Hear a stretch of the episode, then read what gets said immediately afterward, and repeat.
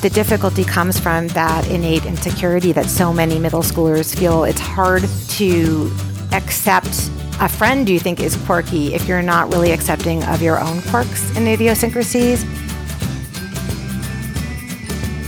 Welcome to the Parenting ADHD podcast, where I share insights and strategies on raising kids with ADHD straight from the trenches. I'm your host, Penny Williams. I'm a parenting coach, author, ADHD aholic, and mindset mama, honored to guide you on the journey of raising your atypical kid. Let's get started.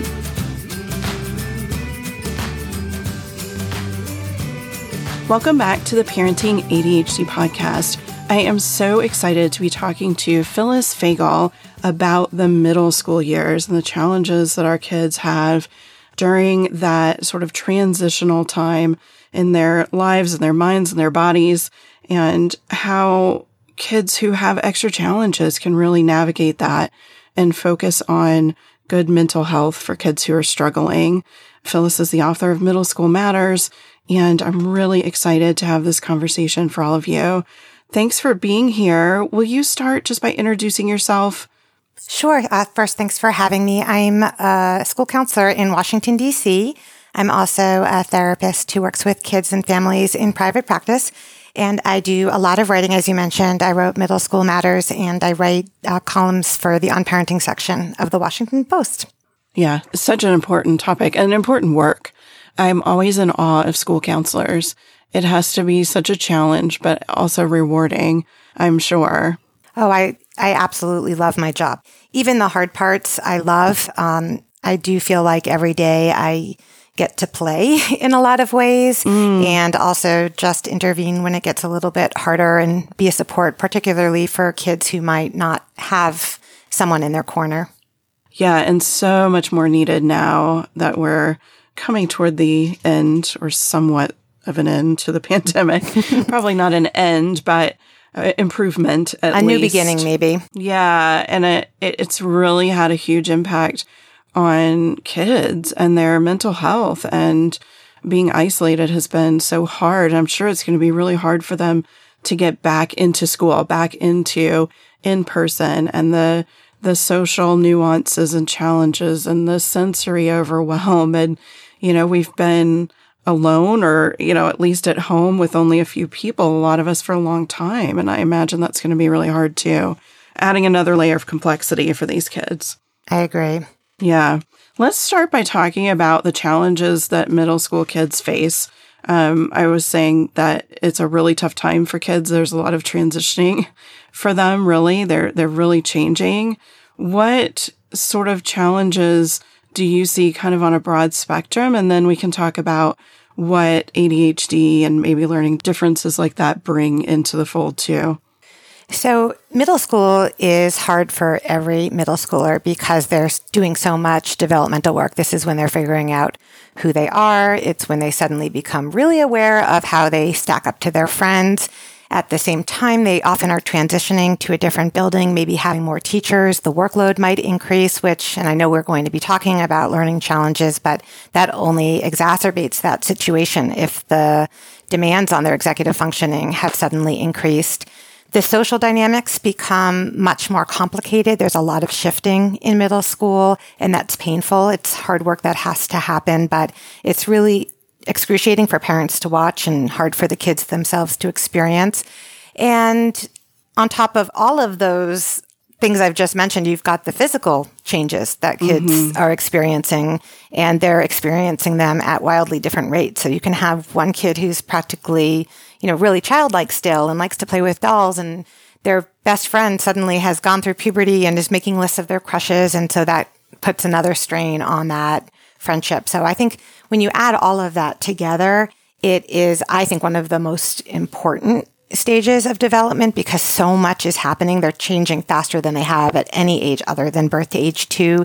And they still care what their parents think and what their teachers think. They do want to please adults in their lives and they're still really figuring out what their values are. So we can really coach them and help them become better people, higher functioning people, happier mm-hmm. people. Uh, but it's not an easy time. Yeah. And I, it struck me when you said that kids are in very different places in that age group. And that's really true. And I think that is part of what makes it so challenging is that even if you're neurotypical, the kids around you are different and you may feel different. You know, they're going through just at that age that same struggle of feeling like you don't quite fit, maybe, um, because they're changing at different rates and times too. Yes, and I think that's absolutely right. I, I don't think there is any such thing as a totally secure middle schooler. Uh, certain things can make it harder, but even if you take the most seemingly well adjusted, social, high performing academic kid, they too are pretty mercilessly self critical and having a hard time. Yeah. And that there's so much more social for kids, like kids with ADHD or even with autism now the social game has gotten so much more complex. And when you struggle with that, it really creates a barrier to fitting in. You know, my son, for instance, really struggled with nonverbal communication. And so boys at that age tend to tease each other and it's a sign of friendship and camaraderie, but he didn't know that, right? And so what they were saying sounded, the words were really mean. So he felt like he was being picked on when their tone of voice and the fact that they were smiling and laughing showed him that they were just teasing and it was all in fun, but he didn't see that part. He wasn't interpreting that part. And so he, he really is like, as soon as he hit sixth grade, oh boy, everybody is so mean and awful and is, you know, and we had to really work on those social skills, building those skills of nonverbal communication. And that's, that's just one little piece of it for middle school, right? It, it, it is. And the, even the students who are pretty socially adept can have a hard time reading those social cues. And part of it is the challenge of the person who's trying to do the interpretation. But the other piece of it is that often middle schoolers are not very good at humor or delineating right. between humor and sarcasm or knowing who the target is and whether it's somebody who can handle the kind of teasing that they're doing. And people often think about girls as being mean in middle school, which is something that I often try to refute because I don't think it's a helpful narrative for the kids. And I also don't think it's true. Yes, their empathy is developing. Yes, they're experimenting with mean behavior, but I don't think that they're inherently meaner than any other age group.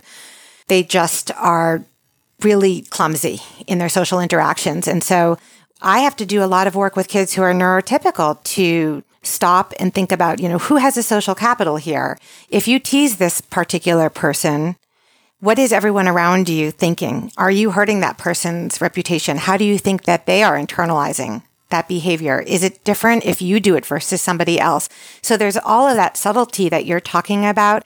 And boys in particular, they travel in really big packs. Mm-hmm. They're very sensitive to where they are in that hierarchy. They just want to be part of that gang and they will do whatever it takes to stay part of that gang.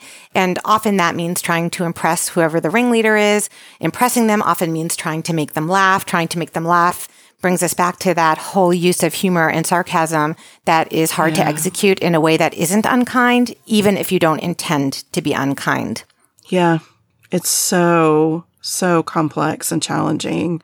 And I, you know, sometimes we think as adults about, oh, I wish I was in high school again or somewhere. And I don't think anybody ever says, I wish I was in middle school again, like ever, because no. it's just so hard to navigate. And you also, I think are developing that sense that you really want to belong.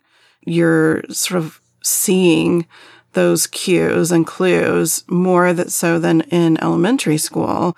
And that just amplifies if you don't feel like you belong. And I think almost all of them feel like they don't belong at that age, like you were saying. And they don't even feel comfortable in their own skin. So it's not even the external judgment that they're yeah. fixated on. I had a girl in here the other day who told me that she just didn't know who she was. She, you know, it was almost like yeah. textbook developmental stage of trying to figure out her identity.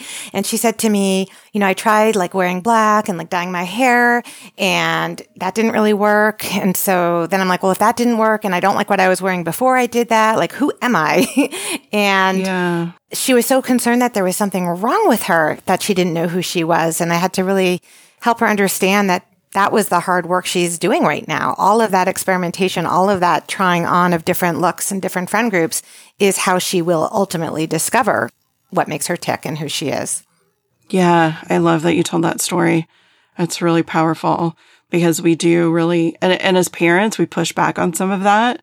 Like I remember when my daughter was in middle school and she wanted to try the all black and, and I said, everyone's going to judge you just based on what you're wearing. And it's funny now she's 22 and just the other day she said, mom, thank you for, you know, really talking me through that and, and helping me see that it wasn't the best thing for me to do, that it wasn't true to who I am, you know, and she was doing exactly the same thing. She was just trying to figure out where she fit, where she belonged, who was her tribe and trying to navigate that. And it, it's so hard for kids. And then as parents, we, I don't think we see it as much. We lived it once, but we have a lot of distance from that time now and memories and don't totally hold. different. And it is totally different. Yeah. And then you throw the masks in. I have had to have a lot of conversations with kids who are really hurt that someone ignored them only to come and find out that that person literally didn't hear them. The masks can muffle mm, sounds. Yeah. It can make it harder to tell that someone's trying to talk to you. So that just added an entirely new layer of complexity to all of those interactions. And I will be glad to see them go. Yeah, it's hard. I, I actually have hearing impairment, so the masks have been insanely hard for me. Brutal. It's it's really tough, and I I kind of avoid things because of it, you know, until I am able to, you know, go in and hear a cashier. Or sometimes I just send my husband instead, you know, yeah, like I, I, can appreciate you know, why you would just, do that. And kids do the same things. They they take the same sort of path around things that are hard or uncomfortable. And I think we start to really see that happen in middle school. Um, some avoidance of things that it could be an academic task. It could be a team. It could be friends and, and social circles you know, we still have to challenge our kids to, to try to work through what's uncomfortable and difficult and hard instead of just sort of getting up and trying and give, giving up and trying to sidestep it. A hundred percent. And, you know, we know that you need to have those small exposures and those small successes mm-hmm. in order to build that courage muscle, to be willing to put yourself out there or even to see that it didn't go that well and you survived. You know, maybe you were a little embarrassed, but it's okay. And everyone gets embarrassed sometimes. So it, it is going to be uncomfortable at times. They are going to fail and that is how they're going to learn and that is how they're going to become braver over time. So I agree with you completely. I, during the pandemic and coming back to school and we're back in school full time. I'm in a K through eight. Some parents were really reluctant to send their kids back because the kids didn't really feel socially comfortable with returning. And I was encouraging them to do whatever they needed to do to build the child's comfort and get them here, even for a partial day. Because if you avoid something completely, it just reinforces to yourself this idea that it's not something that you can handle. Yeah, and and neuroscience has shown that it, you know our brains are constantly rewiring and pruning, and so if we continue to have the same negative um, experience with something, it, it's just perpetuating, even physiologically, it's perpetuating that to keep coming up for them. The same, you know, the, the more we can get them to just stick their toe in just a little bit and have the little successes that you were talking about, it actually makes a big difference in their brains too to help to keep that momentum of, of that more positive experiences going.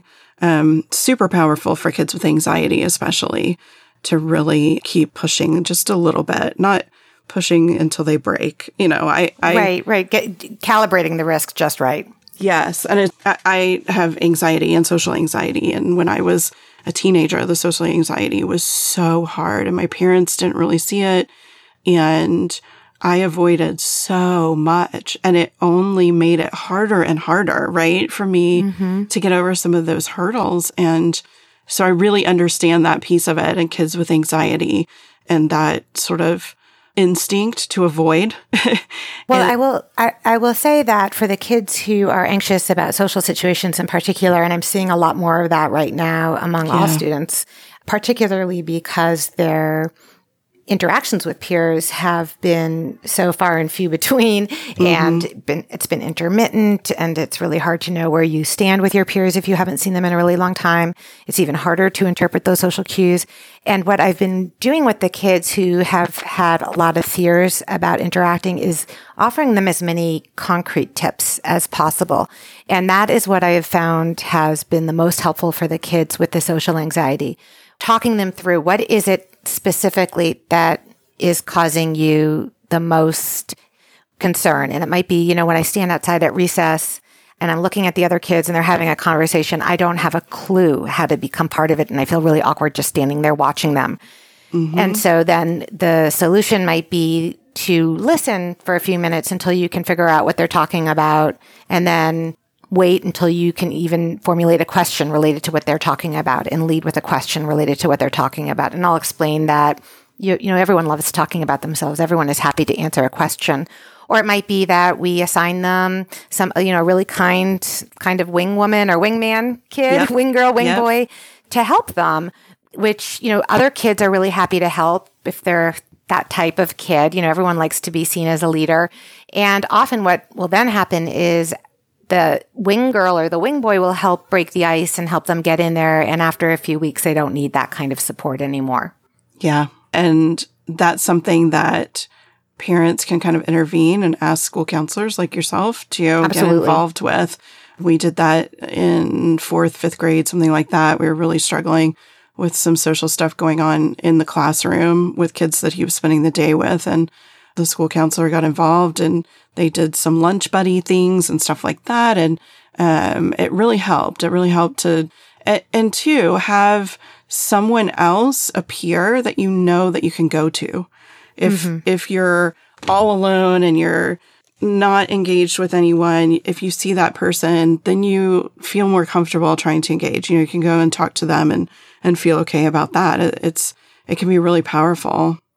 And I also always encourage parents to ask the school what they're seeing. So, you know, I had a parent call me and say, you know, what are you seeing at recess? And it hadn't really been flagged as a concern by the child herself. Mm-hmm. But when I went outside, I realized that the reason it hadn't been flagged is because she was flying so under the radar. She was so anxious about joining the group that she was literally kind of hiding behind yeah. the building with a book and just avoiding yeah. interacting with anybody. And so the challenge was really trying to figure out how to integrate her and get her into that group in ways that she was comfortable. And when you spoke to her, she would very readily tell you it was all social anxiety, but it was not something that she was able to really handle on her own without support. Yeah. And in a way that is comfortable for her. That's mm-hmm. such a key piece of it because we don't, again, we don't want to push too far and make it almost traumatic. You know, we don't want to. Or set them up for failure. Exactly. Exactly. And I see so many parents who say, my kid's such an introvert, even before the pandemic. They don't go and hang out with friends. They don't, you know, and, and I have those kids too. And I'm an introvert too. And I used to really be worried about my daughter not going out with friends and stuff outside of school. And it was just that her comfort level was so low with that that she really could only manage doing it a little bit, um, not as much as maybe her peers were doing. And then, you know, sort of building from there. And I had to say, okay, well, you know, we're weighing her comfort versus discomfort. And we have to keep that in mind too. Yes, we need social interaction. We need connection with others. But some people kind of need more of that face to face than other people do. And I think it's really important to honor, you know, which kid you have. How social are they? And also, are they unhappy? Because there yeah. are some kids who might be hiding behind the building with the book because they are introverted and they need to recharge and they don't want to actually interact with anyone during recess. It's enough for exactly. them to have to have those 2000 interactions with teachers and kids throughout the school day. And so that is always my first question with a student. How do you feel? You know, are you here by, are you alone by choice? Did you want to take a break or do you wish you were part of the group? Oh, yeah. Do you wish you were part of the group? That's a really good question for kids with some of that social struggle, for sure. What about the environment, um, especially for kids with ADHD? some of whom were probably also on the autism spectrum. Middle school is a lot more chaotic and loud if you're in the traditional middle school where you're changing classes. How do you help kids navigate some of that?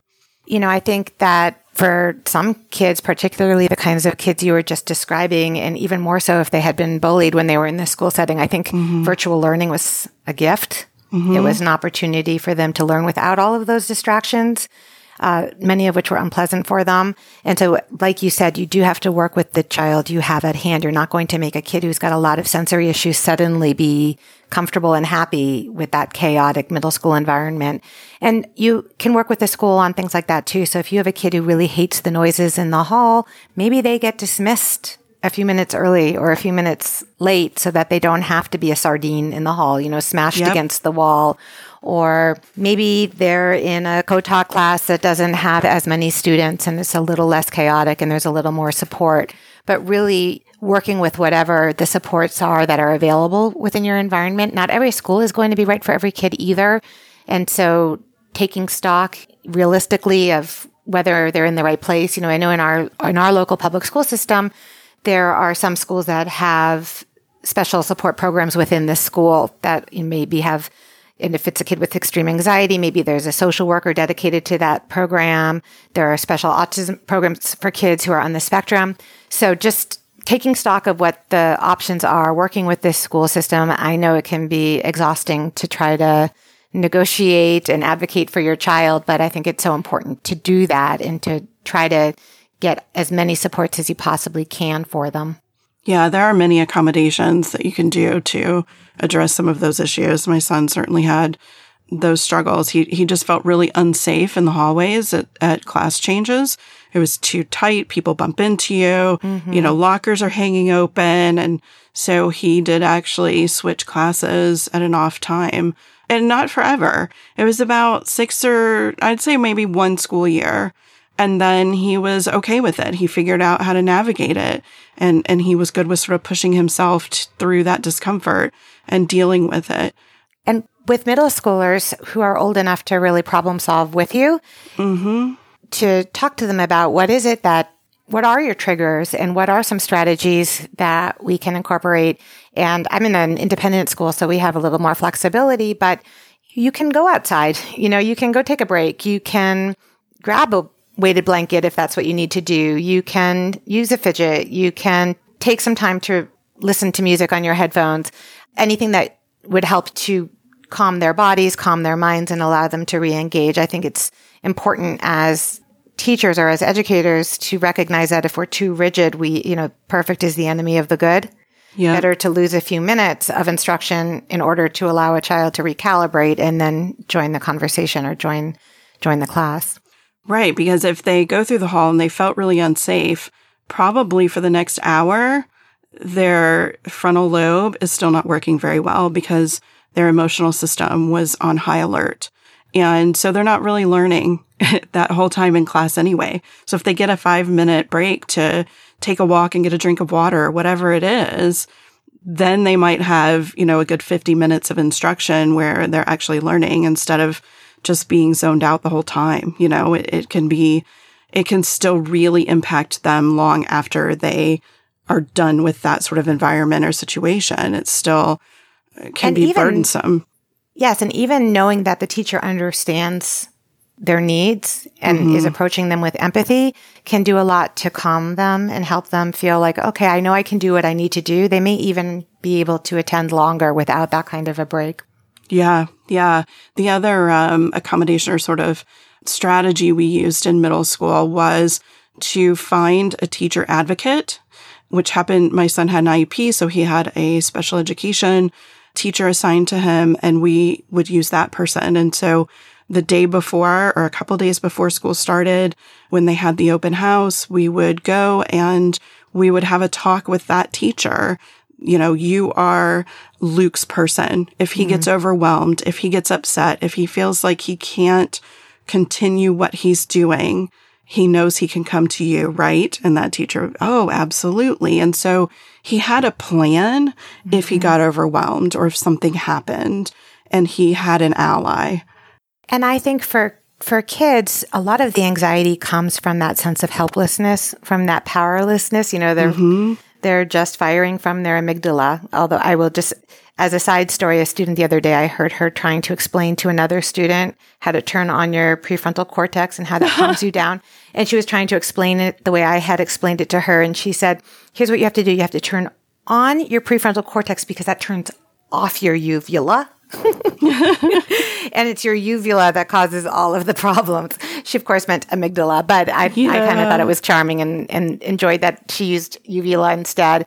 But yes, I think if, if the more you do to help kids formulate a plan in advance and to have specific strategies that work for them. So for kids with test anxiety, I'll teach them object awareness where I have them carry, can be anything, a binder clip, a pen in their pocket into the test room and I have them come up with three words to describe that object before they even start reading the instructions on the test. Because when you have to retrieve language, that turns on your prefrontal cortex and can get them out of their amygdala from the fight, flight, or freeze part of their brain. It takes yep. what, 20 seconds? But it works for many of them, not just because it is that their neurological piece and turning off the fight, flight, or freeze part of their brain. It works, I think, because they feel more in control of the situation. There is something they can do to help themselves. They're not at the mercy of their anxiety. Yeah. And that, that's really the key that you feel like you have some control. So if you have a plan, if something goes wrong, you still feel like you have a little bit of a sense of control there. Where if you don't have a plan and something goes wrong, you've lost all control, right? And that's much more anxiety provoking.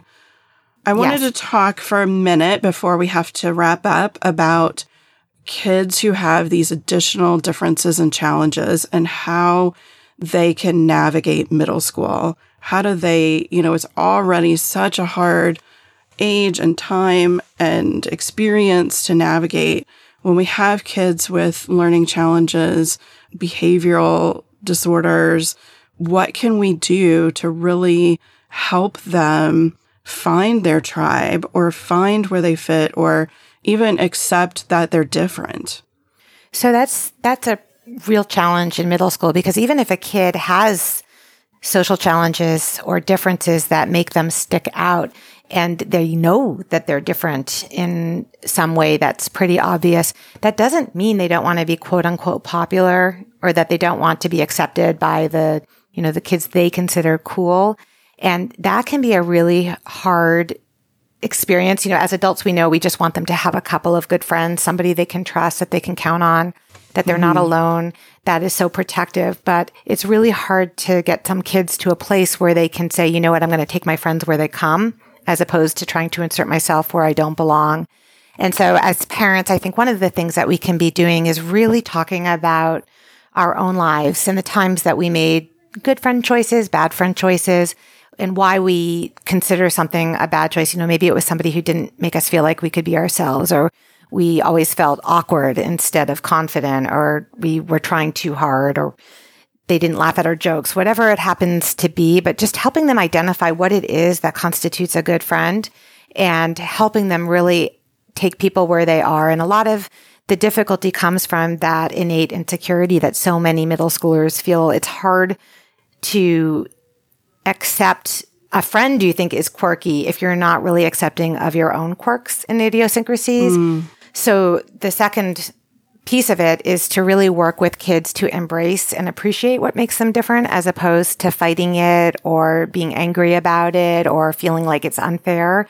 A lot of kids feel it's unfair that they struggle in ways that other kids don't struggle. Yeah. So I will remind them that everybody is struggling. And I can say that legitimately as a school counselor, everyone is struggling. Nothing is easy all the time for anybody, but sometimes it's not as visible. It could be something that's going on in someone's family life. It could be an invisible eating disorder. It's really hard though for a kid who has more visible struggles to really relate or understand that. And then I ask them to really consider what is a positive about whatever it is that is their perceived challenge or their actual challenge. Like, let's come up with two positives for everything that you're identifying as a negative.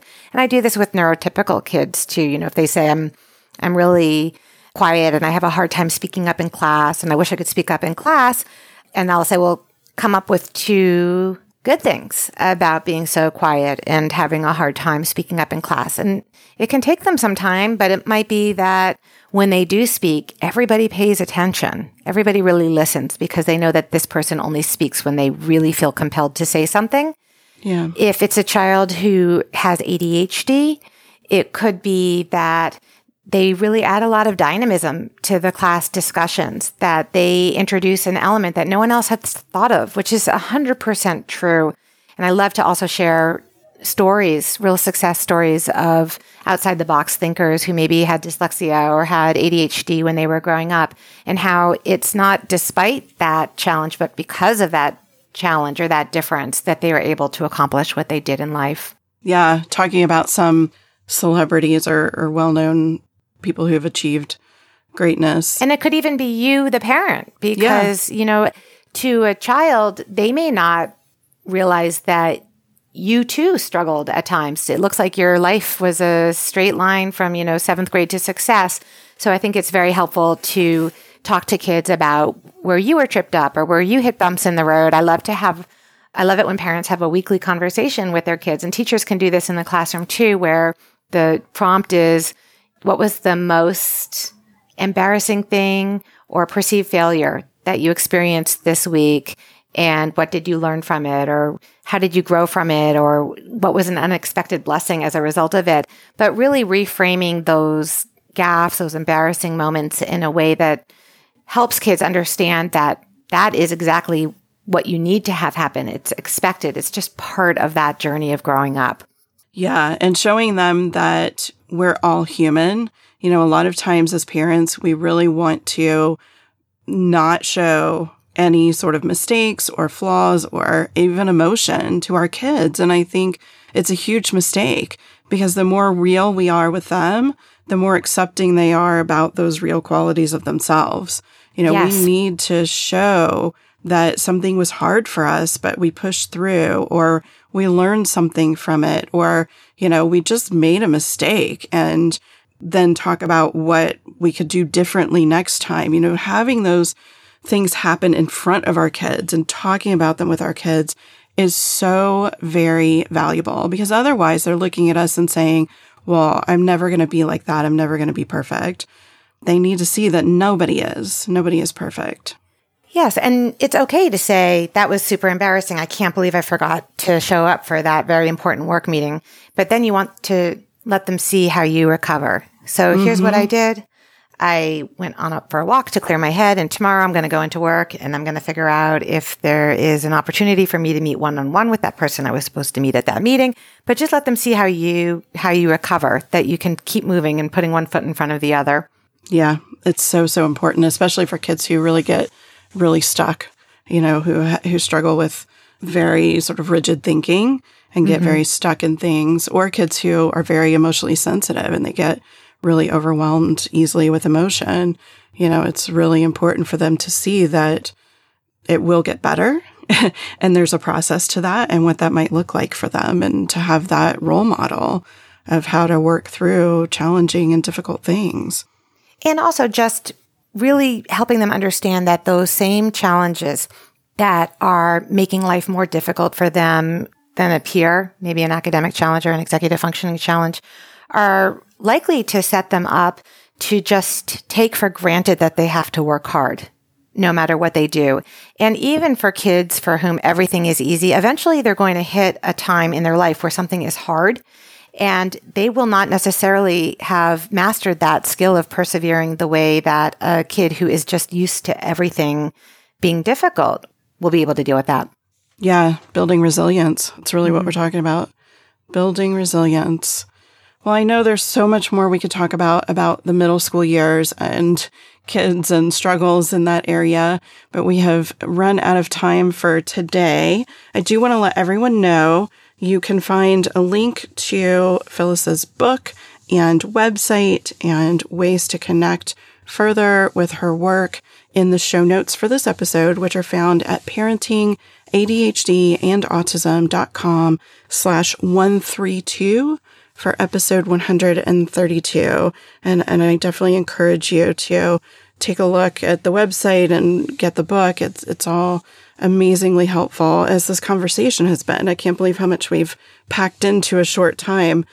Just so much to learn from you because you're there and you're experiencing it. And as parents, we we're not there. And I really, really appreciate you sharing some of your time and your wisdom with everyone listening. Thank you so much for inviting me. I enjoyed our conversation. Yes. And with that, we will end the episode. I'll see everyone next time.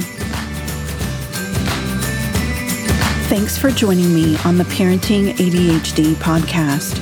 If you enjoyed this episode, please subscribe and share. And don't forget to check out my online courses, parent coaching, and mama retreats at parentingadhdandautism.com.